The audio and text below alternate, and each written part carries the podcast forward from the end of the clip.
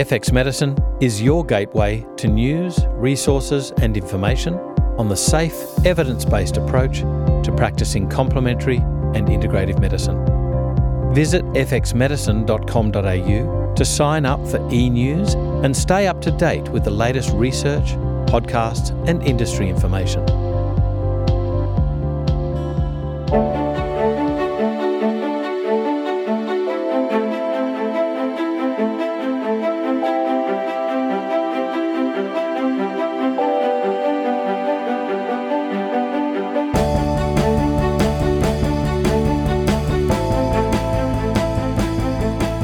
This is FX Medicine. I'm Andrew Whitfield Cook. Joining me on the line today is Dr. Brandon Brock, who's a certified chiropractor, family nurse practitioner, and a functional neurology diplomate with multiple clinical interests, and I mean this, including functional integrative neurology, nutrition, wellness, and general medicine. His clinical time is spread amongst three practices in Dallas, Texas at Cerebrum Health Practices, Innovative Health and Wellness Group, and Foundation Physicians Group. He has developed thousands of multidisciplinary hours of curriculum pertaining to neurology, nutrition, physical diagnosis, pharmacology, immunology, and endocrinology. Dr. Brock is currently a lecturer at the Academy of Osteopathic Science and Vice President of the International Association of Functional Neurology and Rehabilitation. He's also a board member of the American Academy of Integrative Medicine. Dr. Brock received the Most Outstanding Functional Neurology Teacher of the Year from the ACA Council of Neurology four years straight and two times from IAFNR. Recently, Dr. Brock received the Humanitarian Award as a result of his research on injured military veterans, PTSD, and traumatic brain injury, which we'll be podcasting about today. And I'd like to warmly welcome triple Dr. Brandon Brock back to FX Medicine today to talk about his work with PTSD. Welcome back, Brandon. How are you? Hey, I am good. It is a super pleasure to be on here with you guys. I always love to be able to chat with you guys, talk and uh, you know hopefully educate people and just have a good time. And that you do. And i've got to say i was so impressed with my first fx medicine podcast with you. Uh, that was before your mind talk um, mind forum talk in australia where i recently met you. Now since then you've completed not one not two but three doctorates. Tell us about what you've been doing. Well well if, if you if you ask my family i've been uh, creating all kinds of problems. But I, you know, I, I became a chiropractor some years ago. Um, I got a doctorate in nursing from Duke University, which is the number one uh, doctorate program in the country right now. It's very, very, very, very good school, and I enjoyed my time there. Hmm. And then I did a postdoctorate uh, work in um, really statistical research. I was a global clinical research scholar where they picked just certain people from different countries and we all came together at Harvard and did one, you know, sort of giant class where we had to go through and do research projects. And it was just a great time because we got to meet people from all over the world. They don't put people from your country in your group. So I was in a group with, uh, you know, a person from Italy and then a person from Palestine and a, you know, a person from China and it was really interesting because we all had to get together and we were all in different time zones, but we had to get our projects done.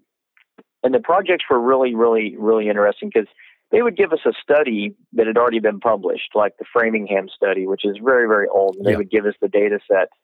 And then we would have to come up with a new question that had never been published and then go through and redo the statistical analysis to determine if that question had any relevance to the topic. Uh-huh, we had right. to do that five times yeah, we had to do that five times, and then we had to write our own sort of thesis type paper, and you know a whole bunch of other stuff. But it was really a good time, and uh, you know uh, just a lot of other nutrition work and fellowships and stuff like that. You know, hey, just doing everything I can to learn and put stuff together so that um, my patients can get something out of it, and I can educate and you know be on a podcast with you guys and have a good time. Well, I got to say, talking about um, receiving stuff and and and learning things. It's uh, what I love about you is that you give back, and you you know have you've been awarded a humanitarian award for your uh, research on uh, military vets with PTSD. Tell us about that award first. What was it for? Well, you know, we really ventured out into a very, very interesting world, and that is the world of, of vets, you know, combat veterans. And, you know, I've got a, a special place in my heart for vets because I, mm. I really feel like, Absolutely. you know, these are the guys that go out all, all over the world. And it doesn't matter what country you're from, it doesn't matter if you're from Australia or if you're in Europe or if you're in America, you know, fighting for peace and you know everybody has a different opinion on war and that's that's really not my my you know big piece here. My big piece is is that people were sent regardless of what they thought, and they fought. And then when you come back, you know some people have limbs that have been blown off and all kinds of things, and they go and they get dealt with. But the one thing that's really invisible is the post traumatic stress that they may have, yeah. and it's there's not a there's not a tag, there's not a mark you can't see it and people struggle with it internally and they may be walking down the street and nobody really knows that they have so much stress and so much anxiety and so much depression and so much pain that maybe they're agoraphobic and they don't want to leave their home or maybe they can't relate to their family anymore so their marriages disintegrate or they can't bond with their kids because they saw a child get killed. I mean there's so many things that i saw and it really moved me.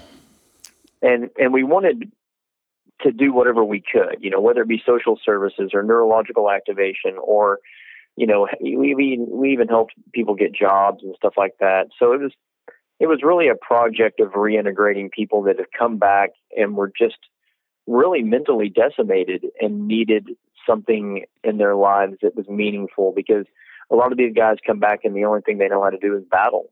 And we, yeah. you know, you can't, that's not, that's not a job really anywhere. Mm. And so, we we really wanted to see them get better so that they could use their skills elsewhere. So I've got to ask you then, what exactly is PTSD? Is it merely this mental, um, intangible thing, or are there tangible changes? Well, you're, you're gonna so you're gonna get a couple of answers from me, and so you know there's the neuropsychology there's there's the neuropsychology world that has these really strict definitions, and then you have people that live. I, I kind of equate myself to living with the wolves. Uh, the wolf, I was part of the wolf pack. I didn't have PTSD and I wasn't a vet, but I lived with all these people that were that were suffering from this condition. So I got to observe it. Hmm. Um, and, and, so I kind of it's not that I have my own definitions, but I have my own thoughts. You know, I think people get PTS. You know, you could get PTS from you know a car wreck, where you know for a few months you could just have post traumatic stress and you're scared of cars and it goes away within a few months and it, and it kind of heals up and it's not a big deal. then there's really PTS that turns into a disorder where it lasts for months and months and months and it doesn't resolve and it just kind of keeps gaining traction. And, you know, there's tests that can really kind of parse this out. But you've got to understand something about PTS or PTSD. It is really the mother of all mental conditions because it, it, it can have depression in it. It can have anxiety in it. It can take somebody who may be sort of cyclothymic and make them full bipolar. Some people can become, you know, borderline psychotic. So all of the underlying psychological diagnoses can really fit as part of PTS or PTSD. Mm. And, and, what, and what we have is sort of a superstorm of mental emotions and mental dysregulation, and it's very difficult to. You know, every case is different. So somebody may be really struggling with anxiety. Somebody may be really struggling with depression. Somebody may be really, you know, identifying with suicide or even homicide. So identifying the subcategories of that condition is very important. And so it's it's not that there's just one test that really says absolutely this is it, this is what they have. I mean, you've got to do a clinical evaluation. You've got to listen to that person. There are some tests like a CAPS test that, that you can do that can give you some little, you know, some insight on how severe it may be. But what I found is this just getting to know them, gaining their trust, understanding what their fears are and what they're suffering with has been one of the greatest things that gives me insight into that person. And then I can walk away and say, you know what, I think this person's really suffering. Yeah and they need help. And I think that that was one of the things that was most difficult because by the time you get that deep with with those individuals, you almost have PTSD yourself. Yeah.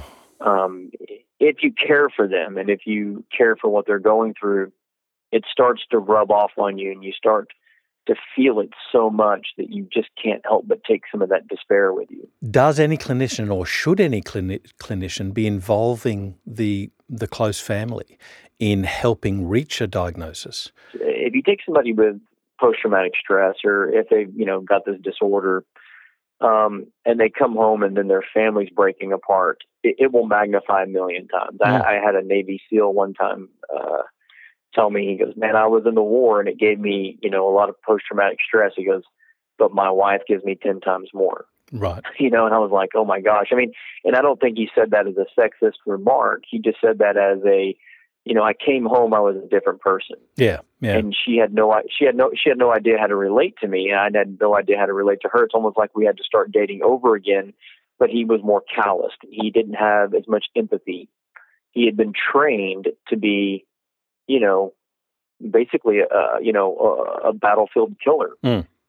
And so it was difficult for him to sort of butter himself up and break himself down to the point to where he could feel emotions the way maybe a woman would want him to. So one of the things I really love to do, and, and you got to understand something, I'm not a psychologist. We had psychologists that helped us with this, but you know, you're you're always a psychologist when you're a doctor to an extent because everybody tells you their problems. Yeah. And so I liked to get couples together so that I could hear both sides of the story. And I always had to get them to meet in the middle. I had to teach the, the, the vet that maybe they need to soften up a little bit and understand that a woman doesn't understand some of these things. And then I had to get the woman or the wife to understand that this is not the same person. So you're going to have to meet him in the middle a little bit and help, help get him through some of these tough times. And when we found out that we could do that, a lot of marriages got better and a lot of the big thing is a lot of addictions got better because there were so many people that were drinking their way through their pain or using other drugs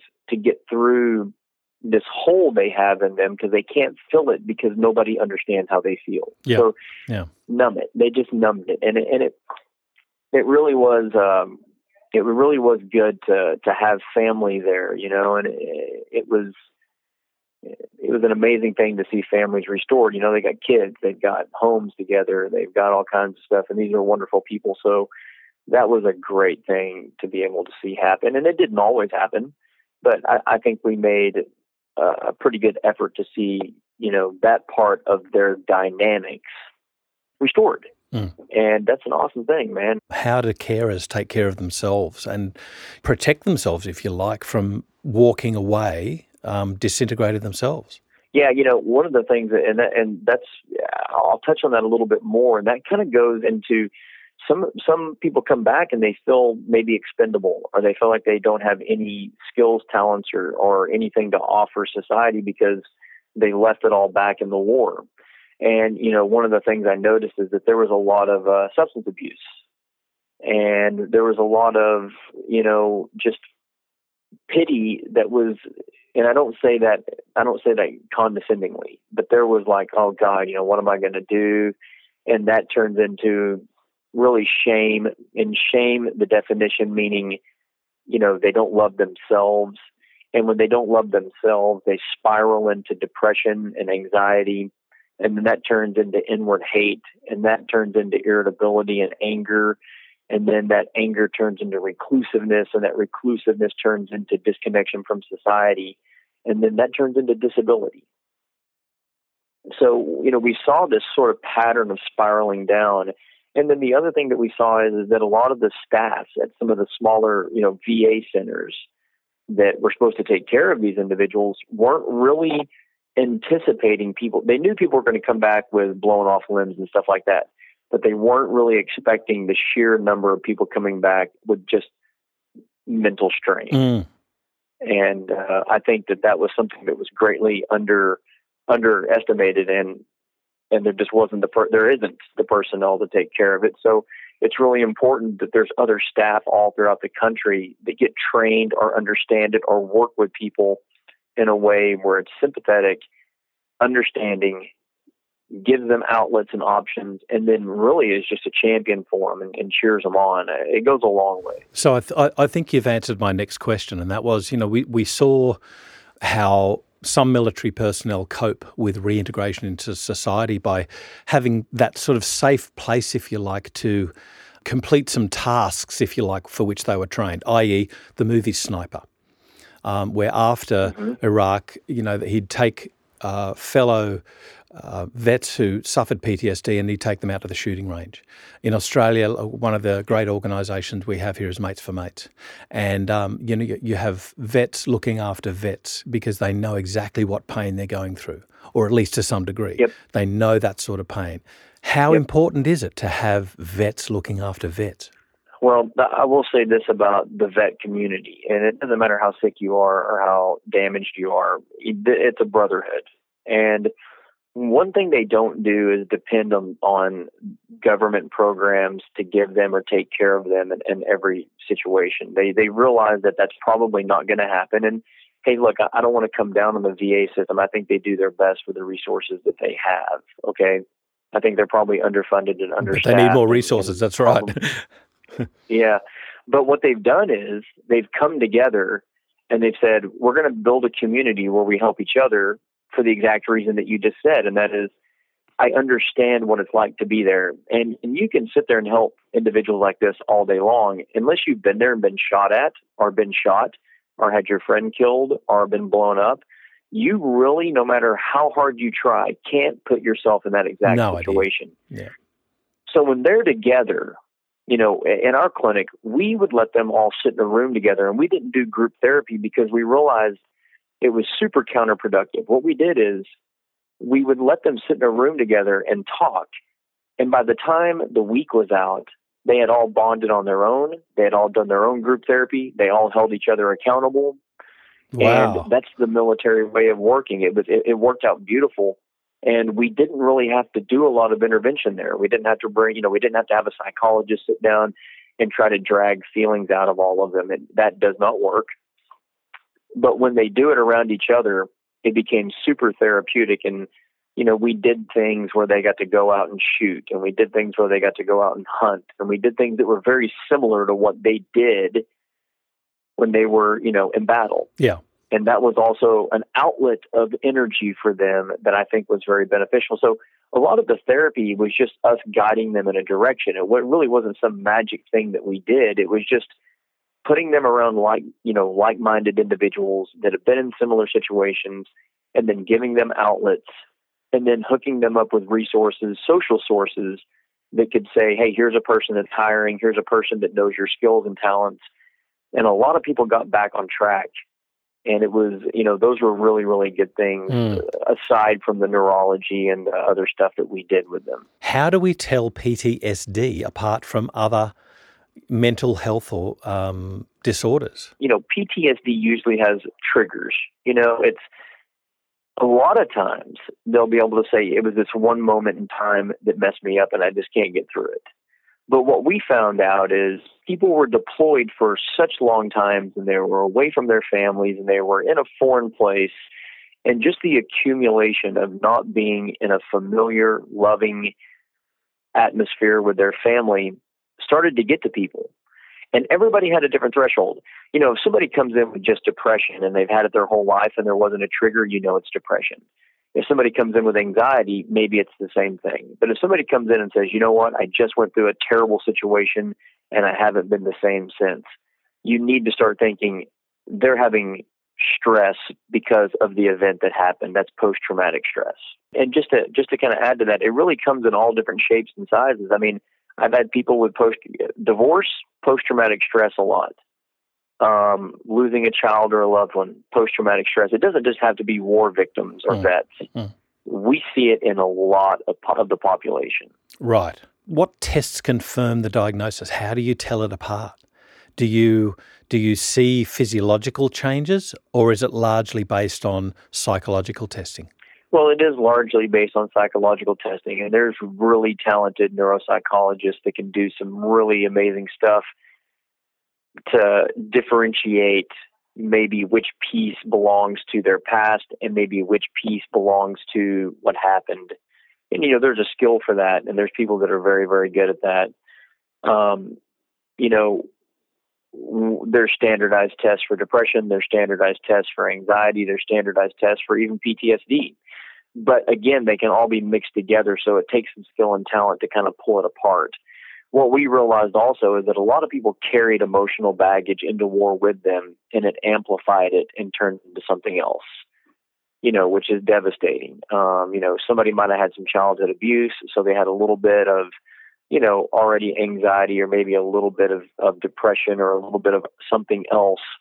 And then when they got into the to the battle scene, it took those feelings that they were doing pretty good with, right?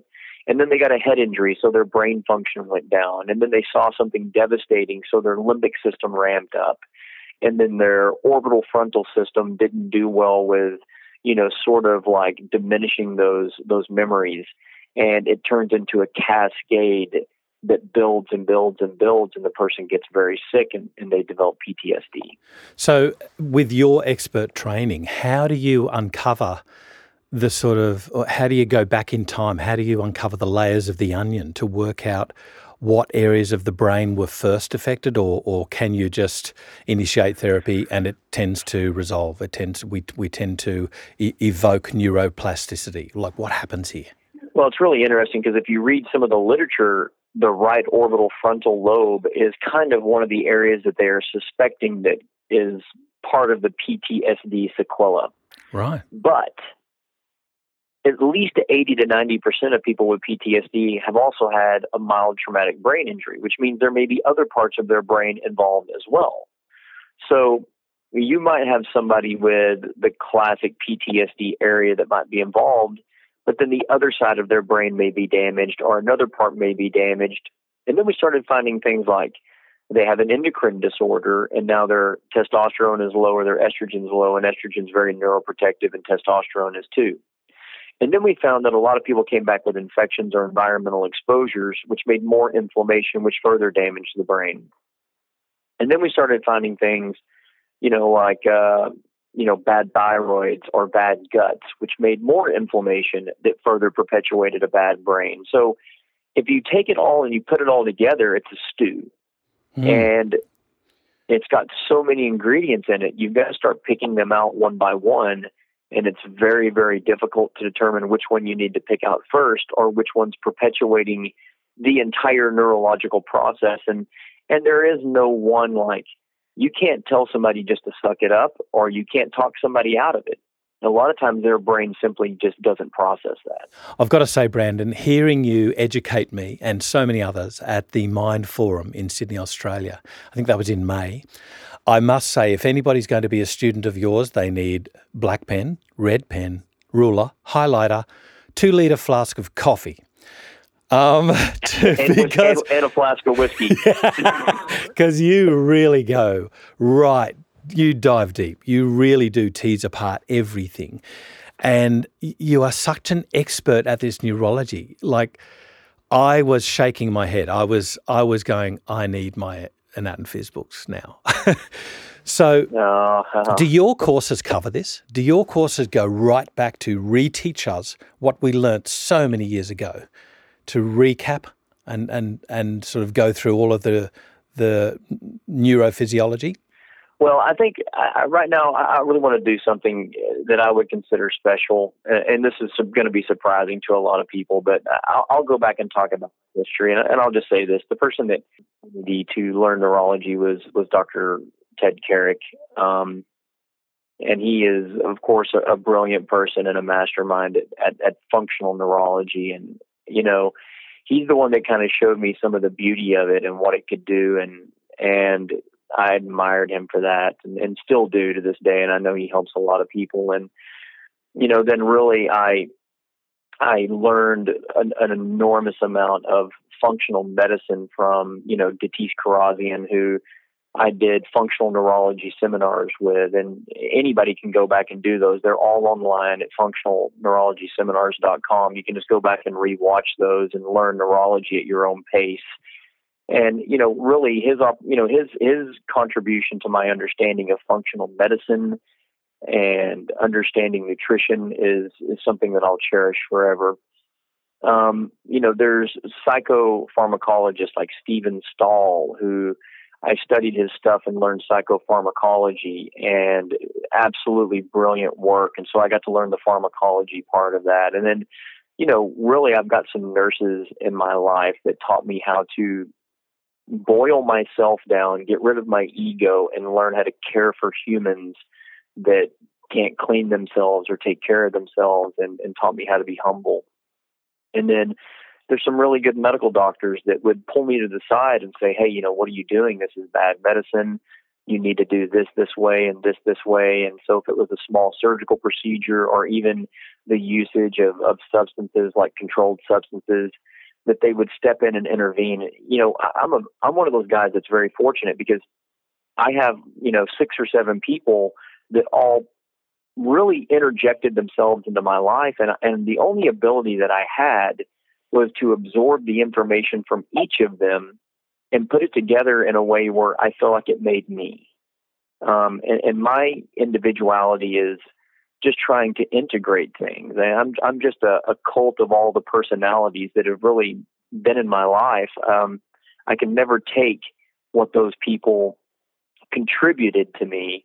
The only thing I can do now beyond that is take that and do my best with it and and make it something that can really start to uh, make what I call a cross trained practitioner, an integrated practitioner, where they've really learned their neurology and they've learned their nutrition and maybe they've learned their medicine and they've learned their diagnosis and they've got experience and they've sort of been through the battlefield of, of patients and they've seen things that they can't fix, so they got to go figure it out and they've won some and lost some, and they just have to chalk it up to their experience.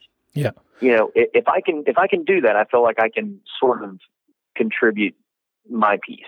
Well, you've certainly contributed a lot. What has probably been the biggest releva- um, revelation that you've made about how we previously cared for patients with PTSD and how we should be changing our care moving forward? Yeah, well, I think the answer is going to flow not just through PTSD, but all of medicine and all of healthcare. You know, let me tell you, and I don't have a problem saying this around any group. Um, medicine has been put, in healthcare in general, has been put in silos, individual silos. Like, I'm just a doctor that sees hearts. Mm. But what they don't realize is that there's multiple other systems that can affect the heart but they don't pay attention to it because they just do hearts.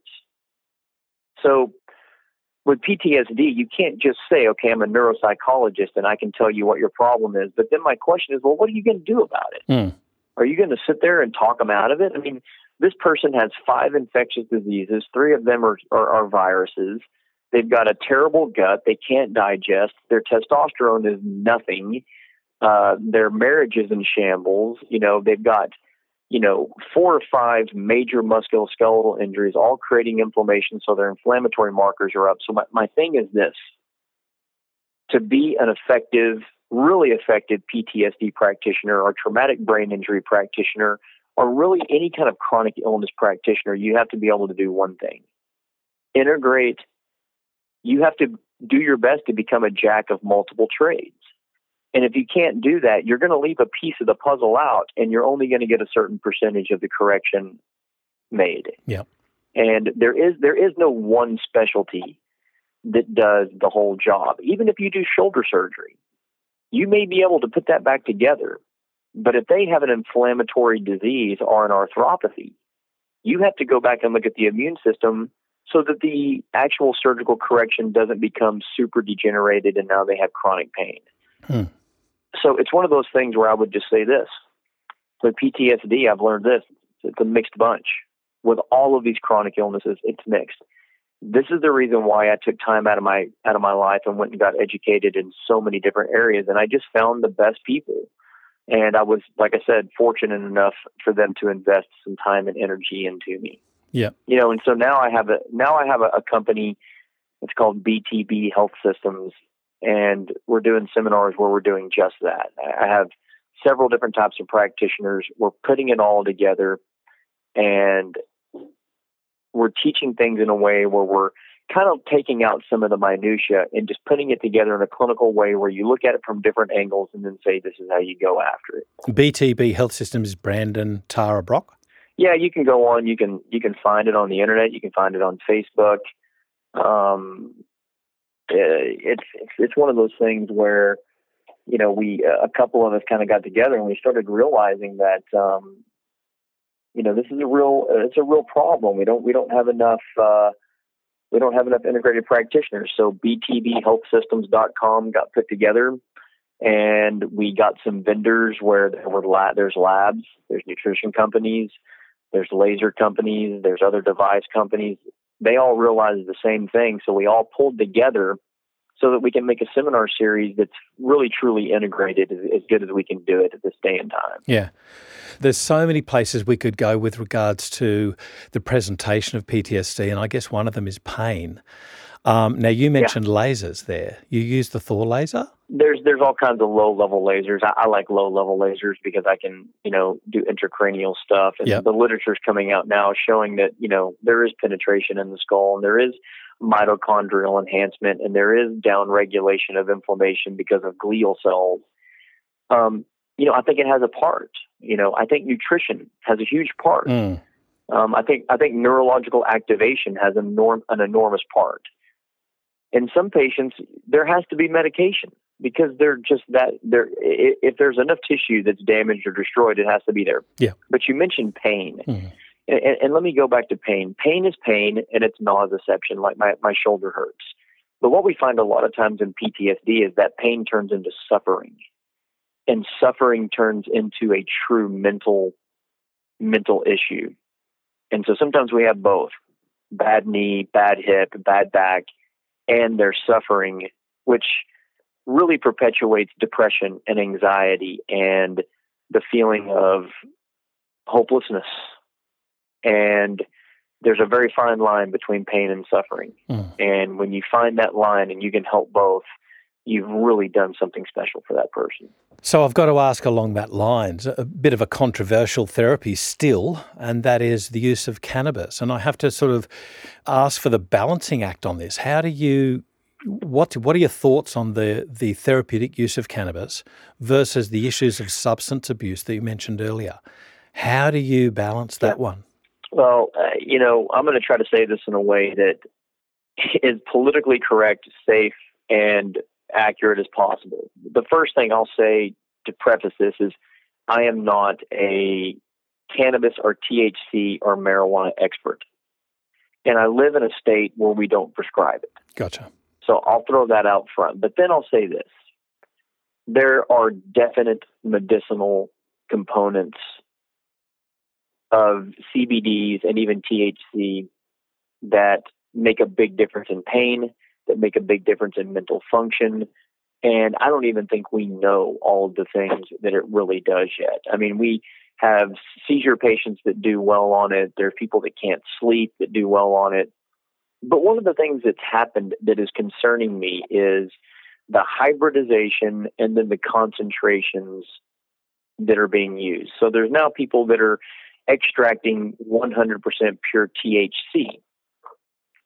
And not the cannabinoids or the CBDs, but the THC. And of course, everybody makes claims about it, but what I've seen is most of the people that come into my office that use that day in and day out, they are really starting to almost act psychotic. Mm. And, you know, I would just say this, you know, nature made certain types of proportions of each one of those chemicals for a reason. And so now we're getting into an age and a time where everybody's sort of monkeying with it. And it, will just be, it won't be, t- I mean, it'll happen. You watch, they'll genetically modify it.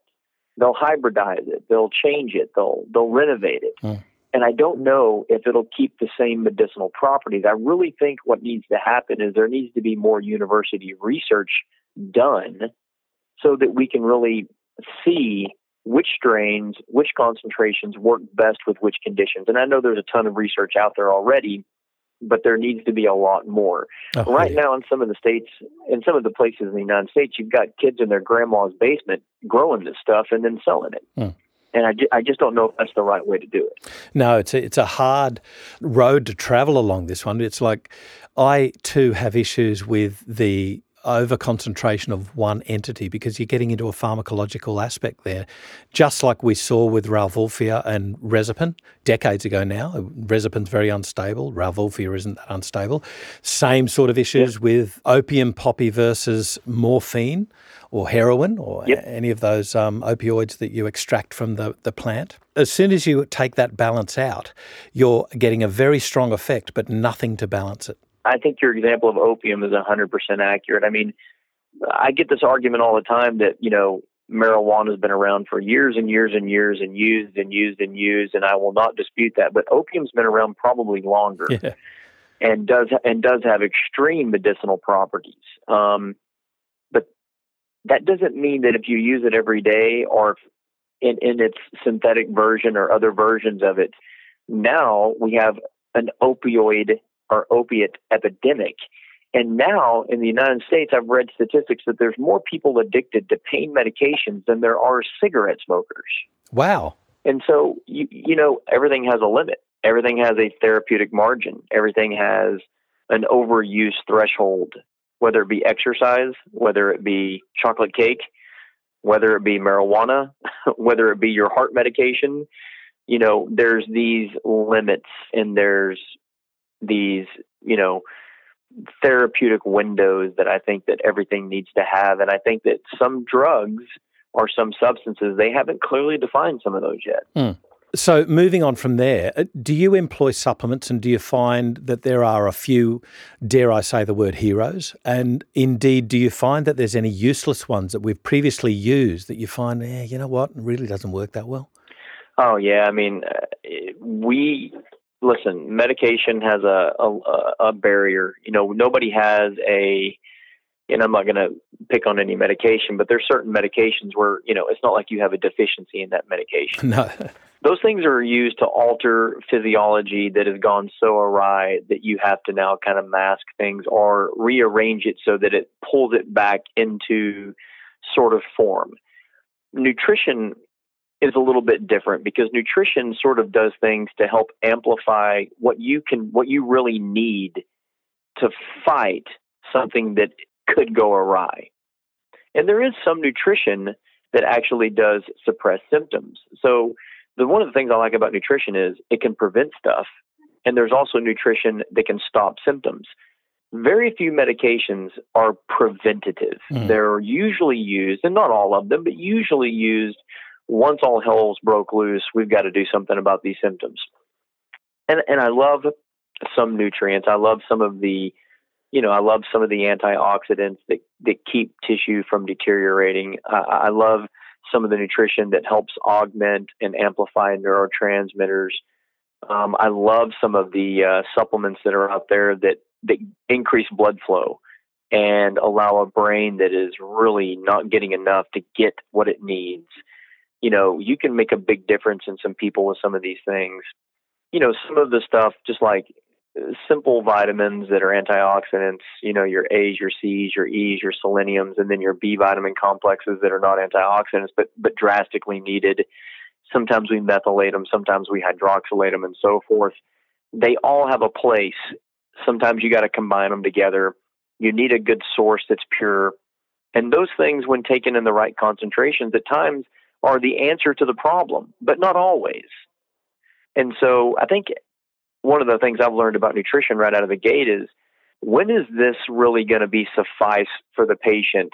And then when do they need a medication because this nutrition is not going to do it? Or when do you need to use both because they work together? And they and they may do different things. So, what about things like the essential fatty acids and their neuroprotective effect? Um, you know, fish oils, other essential fatty acids, even things like phosphatidylserine, which I've now I've never used in PTSD, but I've used it for cognition issues, and wow. Mm-hmm. When you've used adequate dosage, yeah. I've been really impressed by that. But I'd love to know what you've seen in a really you know, quite a, a severe condition, neurological condition, PTSD. Yeah, well, the cool thing is, is that you know everything you just named has uh, an effect on the immune system, so it might quiet it down, which is could be huge in a in a neuroinflammatory situation. It can also stabilize cell membranes, so you don't get fragility of a cell that's already a little bit sick.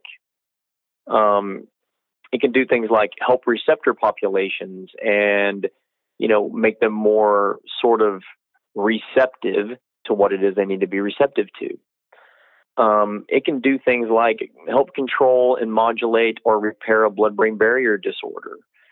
Um, and then there's stuff like you know it does with you know skin, hair, and all those kinds of things. But you know what I find is somebody that's deficient in the in, in essential fatty acids, phosphatidylserine, phosphatidylcholine, and acetylcysteine. The neurological system doesn't work so great. The adrenal system, really, the HPA axis cannot regulate. Uh, the brain itself just doesn't do well. It can damage cardiac tissue and make it to where it doesn't heal appropriately or doesn't have the appropriate effects. And and there's all kinds of controversy over this, but there's really a substantial amount of literature on this. If somebody just really does EBSCO searches or PubMed searches and really does an advanced, you know, sort of detailed search where they're combining different terms, you can whittle this down and find an enormous amount of information from randomized controlled studies that are done at really pretty prestigious places. I like that. And there's a lot of people that just say, oh, there's no research. And then when you ask them, well, what research? Well, you know, the research. And then you say, well, tell me the research. you know, I've, I've read the research, it's just not there. And by the time you get done with the conversation, you realize they've read nothing. And, uh, you know, it, it happens all the time. But the things that you've just said, especially like some of the essential fatty acids for things like you know, really bad mental illnesses. When you get up to higher dosages, I've seen some things that are pretty remarkable. Mm. What what about herbs? Do you use any herbs? And do you find them of merit, or yep. do you find that they're better as an adjunct? Or oh yeah, oh yeah. Well, we use herbal combinations with you know just good old fashioned nutrients. Um, I'll give you a good example. I, I get some good sources of the kava kava. And instead of you know giving people heavy sleep medications, I can use that in a really good form that's concentrated and get it from a really good place and you know I, I, see people get more peaceful more tranquil and sleep and they don't rage as much mm. i mean that's just one example i have a lot of antimicrobials that are herbal that you know that work really well and sometimes in adjunct with anti you know microbial drugs yep. so yeah man we use them and we learn about them and you know i'm not an herbologist but uh, i definitely know enough about them how to use that with some homeopathic remedies with some good old fashioned nutrition, and then the delivery routes and stuff like that. I think are all pretty important, and then the dosing and the timing. Yeah. What about when you when you consider the cost of nutritional supplements? Have you ever looked at the cost potential cost savings with your research and perhaps inclusive of supplementation, or do you mainly sort of work on structural behavioural type of um, interventions? Well, we do both. I mean, you know, I love chiropractic work, musculoskeletal work, structural work, gait work, neurological work. Um, I had a doctor tell me one time, and I, I don't know that I can prove this, but you know, for every one dollar we spend on ourselves with nutrition and something healthy, we there's the potential of staving off fifteen dollars worth of down the road Whoa. medical intervention.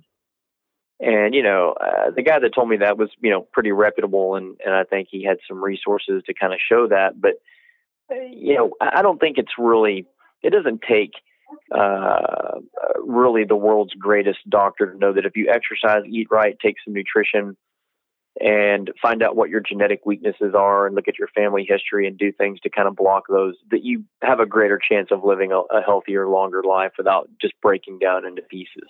So, looking at later on in life, what are the long term prospects and prognosis of somebody with PTSD? And, and indeed, what sort of changes have you seen? I guess looking at neuroplasticity um, to bring their brain back to normal, to bring their functioning back to normal, not just their brain. Forgive me. Number one, it's it's just not getting recognized as something that's valid and and and really a big deal. Yeah. Um, number two, I don't think you can change your brain without changing neuroplasticity. So some of the the just the talk therapy may be futile. So I think that functional neurology done by people who really understand it is going to be probably a critical role in the future. And then I think that nutrition is one of those things where you've just got to look at each person individually and say, what do they need? What do their labs show?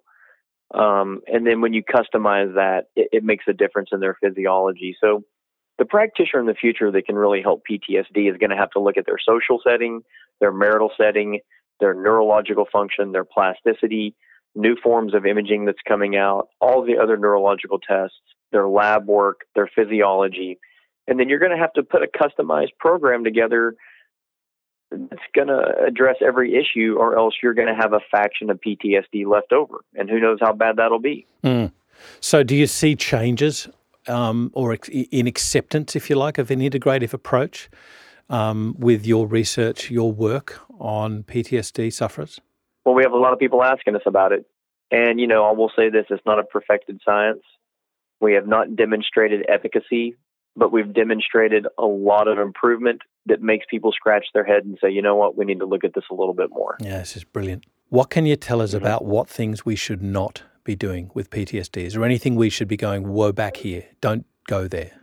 The one thing I did, I never did, um, is jump right out of the gate and say, tell me what caused this. Right. I let them tell me on their own time after they got to know me and trust me. And I think that that was huge. Um, most of them would say they're either ashamed of it or they don't want to relive it or they don't want to say it for the millionth time you know, I, I eased into that and I gained their trust. And I think if you come at somebody with true PTSD too quickly and too harshly, and you jump right into the triggers, what you're going to get is a meltdown or a nightmare in your exam room. Right. How do you approach the that that first practitioner patient relationship? Ask them what their symptoms are. Hey, you know, what what are you feeling? What are you experiencing? What are your symptoms? And they'll say depressed or stressed or they're having anxiety or their head hurts or they have headaches and then say okay. And then you do your exam and then you find out which things are really there objectively not just subjectively. And then you go through that and you say man you got headaches. Wow you know uh, were you hit on the head? And they'll say yeah you know i was in a blast. And then that might turn into another conversation. And so i start with the symptoms and let that lead into the story. I don't take the story and then try to turn it into what it should be symptom wise and when you do that, and they know that you're examining them and that you care about what they're feeling, not trying to get into their brain and understand what made it, it makes to me a big difference. And there may be people that differ, you know, that have differing opinions, and there's psychologists that might not agree with that. But for me, that's the way that I started to deal with it, and I, and I didn't have hostility, and I didn't have breakdowns. Doctor Triple, yeah. Doctor Brandon Brock, I truly honour you um, for your work and your perseverance, and by God, your mind. Um, you are an amazing practitioner who dedicates everything to your patients and you know you really go into the onion skin. You really do get down to the nitty gritty and i just I'm, i feel so honored to have met you personally and to have been educated by you. And i look forward to being educated by you further in the future I'd just like to dedicate this podcast, though, to our war veterans everywhere. Not glorifying yeah. war, but glorifying those who have suffered through giving so much of themselves. So, Dr. Brandon Brock, yep. thank you so much for joining us on FX Medicine today. Thank you, sir. Well said, and I appreciate everything that uh, that you guys are doing. This is FX Medicine. I'm Andrew Whitfield Cook. If you're loving our FX Medicine podcasts, Please don't forget to share us with your colleagues, family, and friends.